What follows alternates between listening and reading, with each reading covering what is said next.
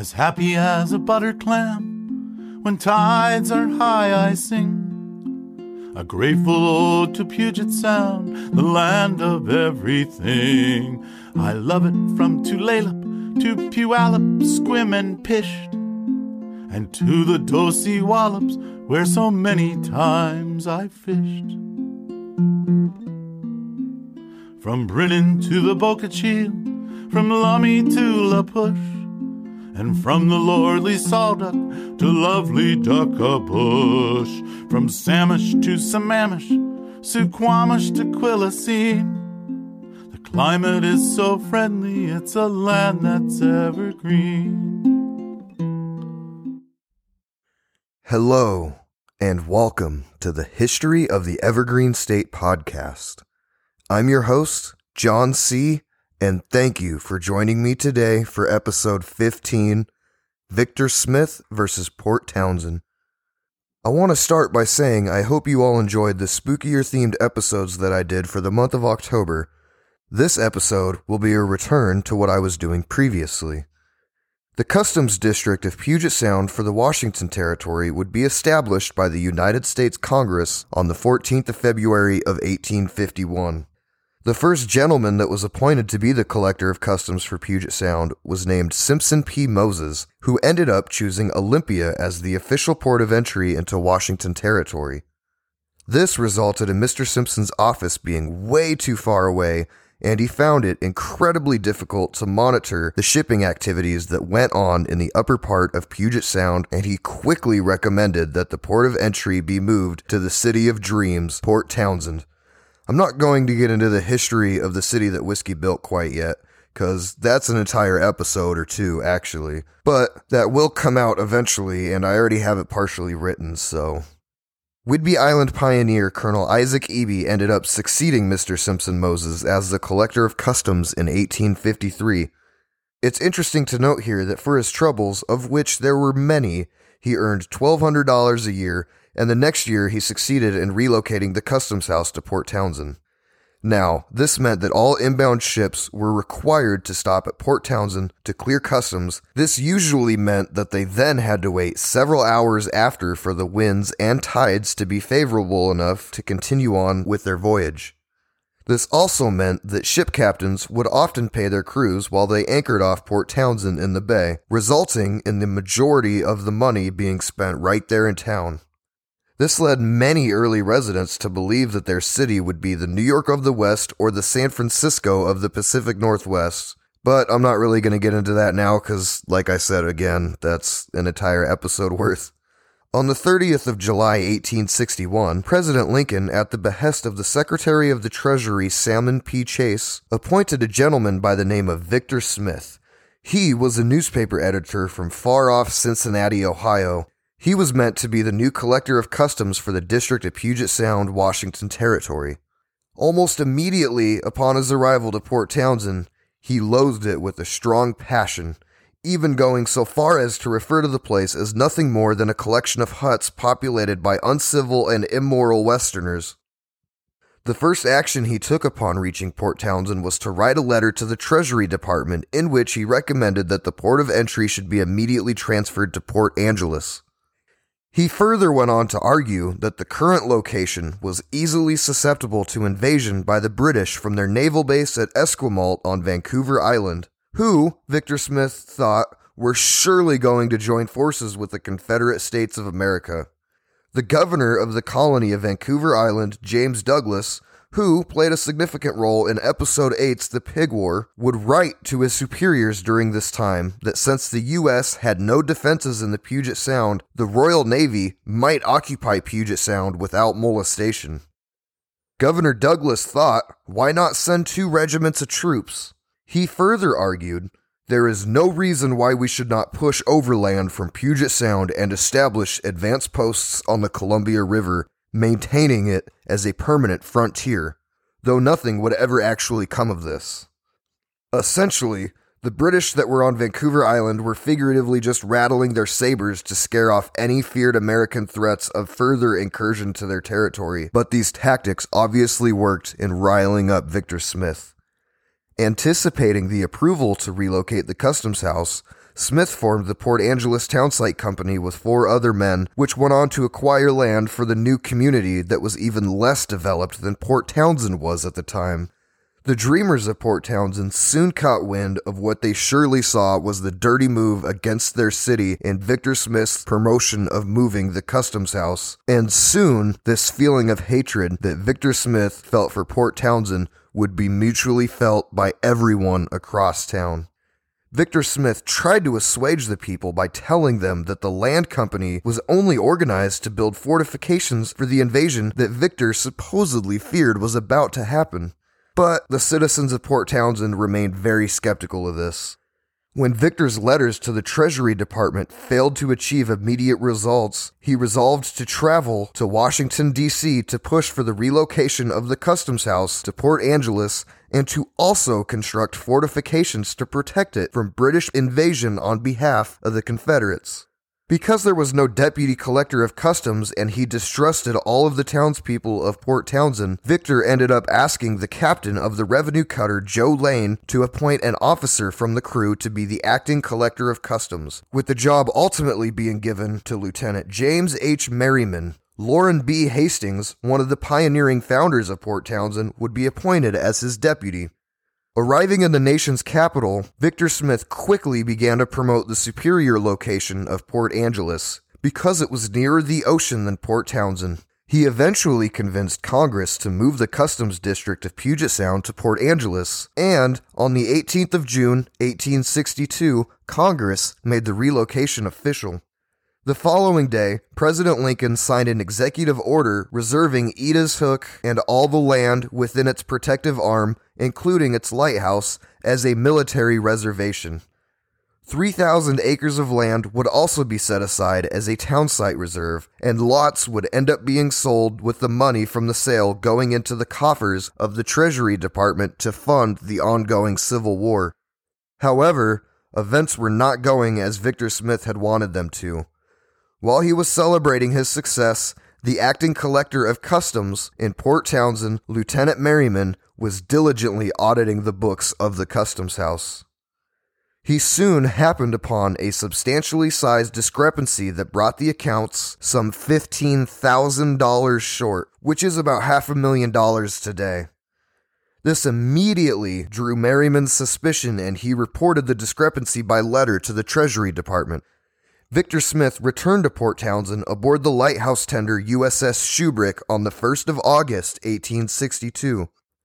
After making his way disgustedly through the town he so loathed, he made it to the customs house, where Lieutenant Merriman promptly refused him access, going on to accuse him of committing embezzlement against the federal government and insisting that he would continue to refuse Victor Smith entry to resume his duties until he received clearance from the Treasury Department. Humiliated and pissed off beyond measure, Smith departed the customs house and trudged off back to the lighthouse tender he arrived on. Just about an hour later, the captain of the Shubrick, Lieutenant Wilson, showed up at the customs house and let Lieutenant Merriman know that he had been ordered by Victor Smith to load the three 12 pound cannons that were aboard the Shubrick and train them on the customs house. The captain of the Shubrick told Merriman that if he did not surrender the records within 15 minutes, Victor Smith had instructed him to begin the shelling of the city's commercial district along Water Street. Lieutenant James Merriman and his acting deputy Loren Hastings met briefly with the city council to inform them of this recent frightening development. To save Port Townsend from the impending attack, the two ended up surrendering the keys to the customs house before the threatened bombardment commenced. Captain Wilson of the Shubrick took receipt for the files he received as they were loaded aboard his ship and then set sail westwards for Port Angeles. Now it was the citizens of Port Townsend to become pissed off, and so they decided to put together a delegation to travel to Olympia, where they would complain vigorously to Governor C. William Pickering about Smith's criminal and unauthorized actions. After a nice little chat between the delegation and the U.S. Commissioner Harry Gill, he ended up issuing arrest warrants for Victor Smith and Captain Wilson for assault with intent to kill. In another interesting turn of events, when the Shubrick returned and docked at Port Townsend, a United States Marshal boarded the vessel and attempted to serve Victor Smith, but the sniveling scoundrel was not aboard the ship that afternoon. Then the Marshal made a move to serve Captain Wilson, but he would be rebuffed and castigated when the captain told the Marshal, You've got no damn authority aboard a government vessel. Confused by this and slightly taken aback by the captain's tone, the marshal then left the Shubrick to confer with U.S. Commissioner Harry Gill, who must have met the marshal with at least a little bit of frustration and told him to get back on that damn vessel and arrest that captain. As the marshal began to once again approach the Shubrick in his little rowboat, Captain Wilson roared for the crew to engage the two side paddle wheels, which caused so much turbulence that the rowboat was not able to get close enough, and then Shubrick promptly departed west towards Port Angeles, leaving the flabbergasted marshal rocking in their wake. Commissioner Gill convened a federal grand jury in Olympia in September of 1862. A contingent of over three dozen men from Port Townsend were sent down to Olympia aboard the schooner Potter to testify against both Victor Smith and Captain Wilson. The contingent from Port Townsend was still feeling pretty pissed off as they made their way down Puget Sound. Along the way, the schooner had to pass the Shubrick that was anchored off of Fort Nisqually. When the Potter passed, the Port Townsend men had the cannon aboard the schooner fire a mocking salute and then proceeded to hang a sign over the stern of the schooner, jokingly renaming her Revenue Ship Number 2. This insult would not be lost on Victor Smith and the rest of the crew aboard the Shubrick that day. The grand jury that Commissioner Gill convened finally returned a 13 count indictment against Victor Smith that charged him with embezzlement of public funds, the procurement of false vouchers, resisting arrest, and assault with intent to kill against the citizens of Port Townsend. This damning indictment would promptly be sent to Washington, D.C. to be reviewed by the Treasury Department, and an agent of the Treasury was sent to Washington Territory to investigate the charges that were leveled against Victor Smith.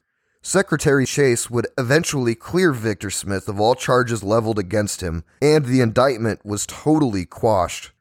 Victor was still pretty pissed off about the actions of the Potter that day when they mockingly fired a salute to the Shubrick, with Victor claiming that the Potter illegally impersonated a government vessel and fired upon the Shubrick.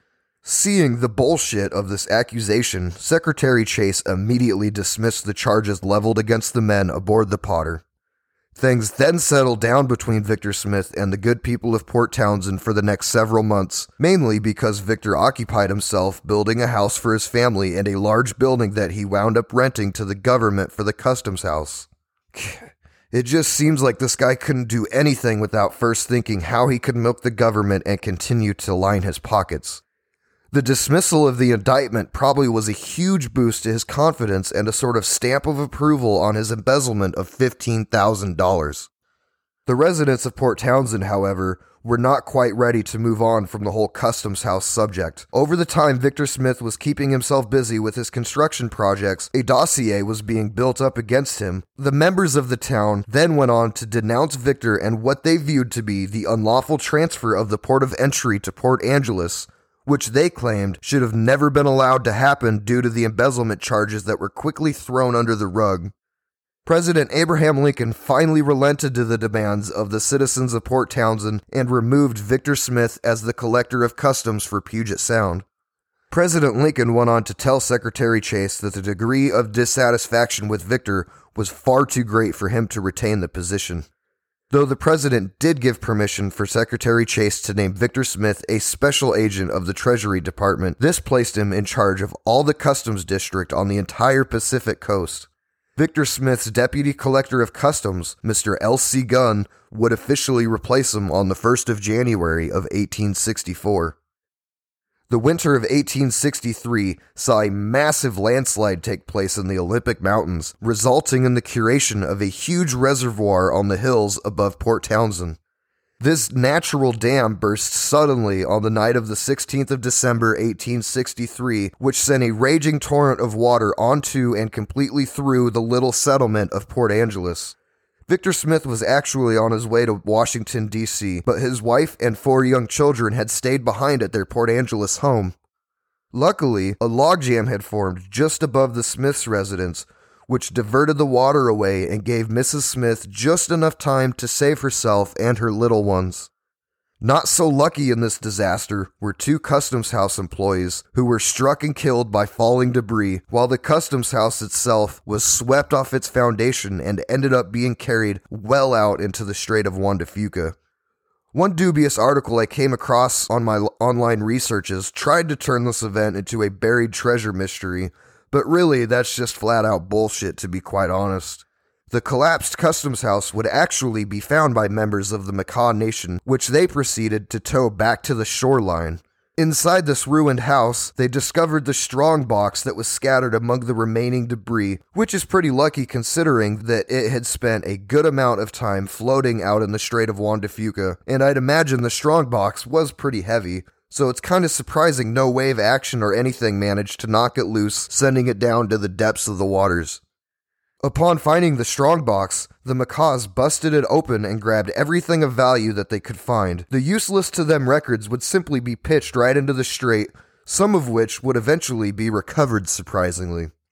In February of 1864, Victor's brother, Henry Smith, told authorities that he had some information regarding the strongbox that belonged to his brother that was lost in the flood. He continued to tell them that it was in fact hidden in a nearby Clallam village, this strong box was reported to contain $1,500 in banknotes and $7,500 in $20 gold coins. No trace of the gold coins were ever found, and the Makahs claimed to have used the paper notes to start a fire and burned the strong box. Eight Clallam men were arrested for the supposed theft, but only one of them would be convicted. Port Townsend began to see its hopes for getting back its customs house begin to rise in early 1865, especially so when Fred A. Wilson was appointed the collector of customs for the district of Puget Sound on the 7th of March that year. This was excellent news for the City of Dreams because Wilson was a longtime resident of the city and almost immediately proposed the return of the customs house to Port Townsend. Arthur Denny, the Washington territorial representative to Congress, agreed, and he introduced a bill in front of Congress to that very effect, which passed on July 25th of 1865. The City of Dreams had emerged triumphant over their rival to the west. The relocation of the customs house proved to be critical to the growth of the economy and the subsequent building boom that occurred in Port Townsend afterwards.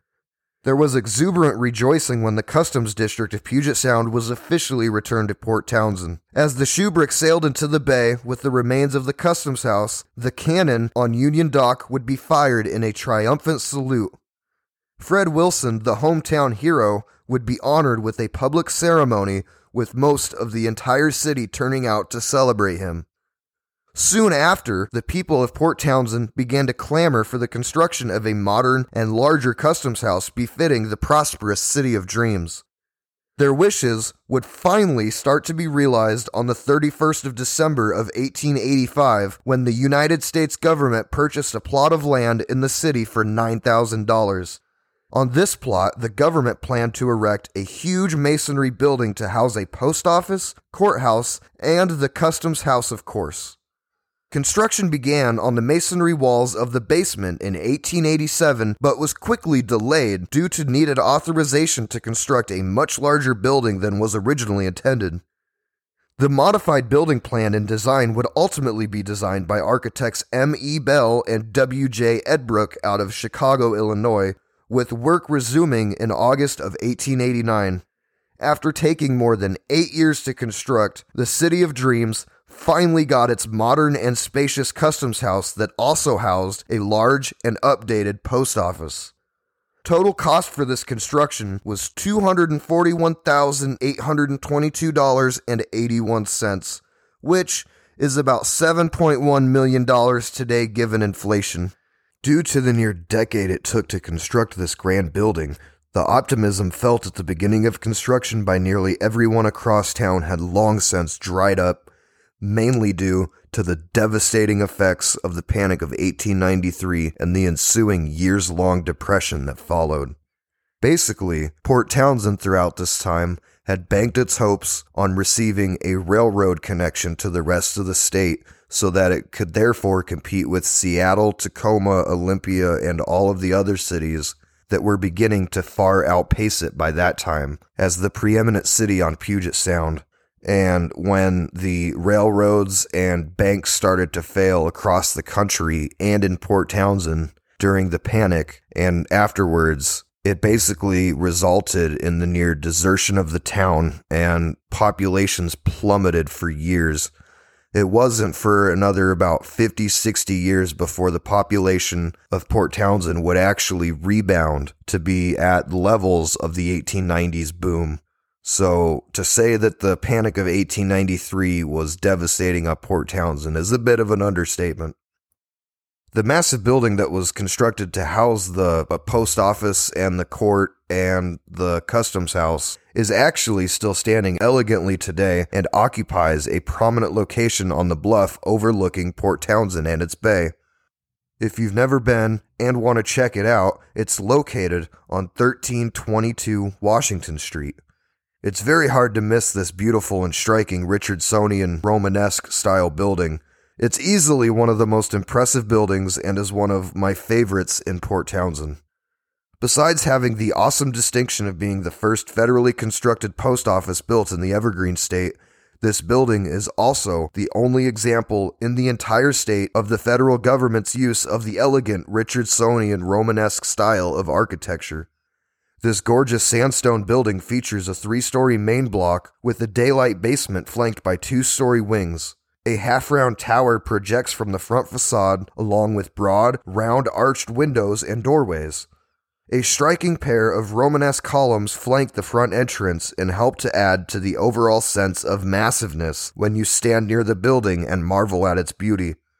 These features truly embody what the Richardsonian Romanesque style means, and let me just say that the people of Port Townsend are truly freaking lucky to be able to gaze at this majestic building whenever they want. The Port Townsend Post Office, Court, and Customs House is a contributing member to the National Historic Landmark listed Port Townsend Historic District and itself was added to the NRHP in 1991. Thanks to the efforts of many, this building has benefited wonderfully from a significant amount of maintenance, which means that a good majority of its original materials and features are still operable and in use today. Treasury agent Victor Smith, in the summer of 1865, found himself in San Francisco conducting official business relating to the Treasury Department. On the 28th of July, Victor Smith boarded the sidewheel passenger steamer SS Brother Jonathan that was bound for Portland, Oregon. Aboard the vessel were 192 passengers and a crew of 50 men and officers. Besides Special Treasury Agent Victor Smith aboard that day was Brigadier General George Wright, who had recently been made the commander of the newly constituted Department of the Columbia, along with his wife and entire staff, and the paymaster for the Department of the Columbia, E.W. Eddy, who had with him $300,000 in gold coins that were meant to be paid to the troops at Fort Vancouver. Just two days into the voyage up the Pacific coast, on the 30th of July, the brother Jonathan struck the St. George Reef just north of Crescent City, California, during a howling gale and sunk to the depths of the Pacific within just a half hour. Only 16 of the 276 people aboard that fateful steamer that day ever made it onto a lifeboat, with 260 people drowning. Included among the dead was Victor Smith, General George Wright, along with his wife and entire entourage. The $300,000 worth of gold would also go down with the ship, Several of these pieces of gold have been discovered over the years. Coming up next and the following week will be a two part episode looking into the life of a West Coast Seattle boy by the name of Jimi Hendrix. Let me just say that that one was fun to write and research. After that will be a Thanksgiving special looking at various events across the state involving humongously sized food items. Then, to start off December, will be a look at the fascinating history of the county seat of Ferry County, the town of Republic. If you're enjoying the show, please leave a five star review and don't forget to subscribe so that you never miss a new episode. Sources for this episode include HistoryLink.org, Port Townsend Years That Are Gone by Peter Simpson and James Hermanson, 2002, by Juan de Fuca Strait by James G. McCurdy, 1937, Exploring Washington's Past, A Road Guide to History by Ruth Kirk and Carmela Alexander, 1990, The Last Wilderness by Murray Morgan, 1955, Remember When by Marjorie Daniels, 1988, Rural Jefferson County, Its Heritage and Maritime History by James Hermanson, 2002, American Architecture Since 1780 A Guide to the Styles by Marcus Whiffen, 1969. The Washington Information System for Architectural and Archaeological Records data website, and the Washington State Office of Archaeology and Historic Preservation's website. Thank you for listening to episode 15 Victor Smith versus Port Townsend. Episode 16 will be released next week. A special thanks goes out to Al Hirsch for providing the music for the podcast. If you have any questions about the show, please contact history of the evergreen state pod at gmail.com. That email address can also be found in the episode description in addition to the link to buy me a coffee, which offers you, the listener, the opportunity to support the show and to keep it going. One time and monthly donations will go towards research material to assist me in continuing to put out these episodes. Thank you for listening to another episode of the History of the Evergreen State podcast. And until next time, I'm your host, Jon C. Stay safe out there, everyone. There's peace on the Skokomish, on the Queets, and on the Hoh. There's calm on the Nisqually, born of ageless ice and snow. A land that nature loves so much, she stays the whole year round. I trade a royal palace for a shack on Puget Sound. There's Chimacum and Steilacoom, where spouts the geoduck, The singing Stillaguamish and the swirling Skookumchuck, and Moclips and Copalis where the razor clams abound. A little bit of heaven is a shack on Puget Sound. A little bit of heaven is a shack on Puget Sound.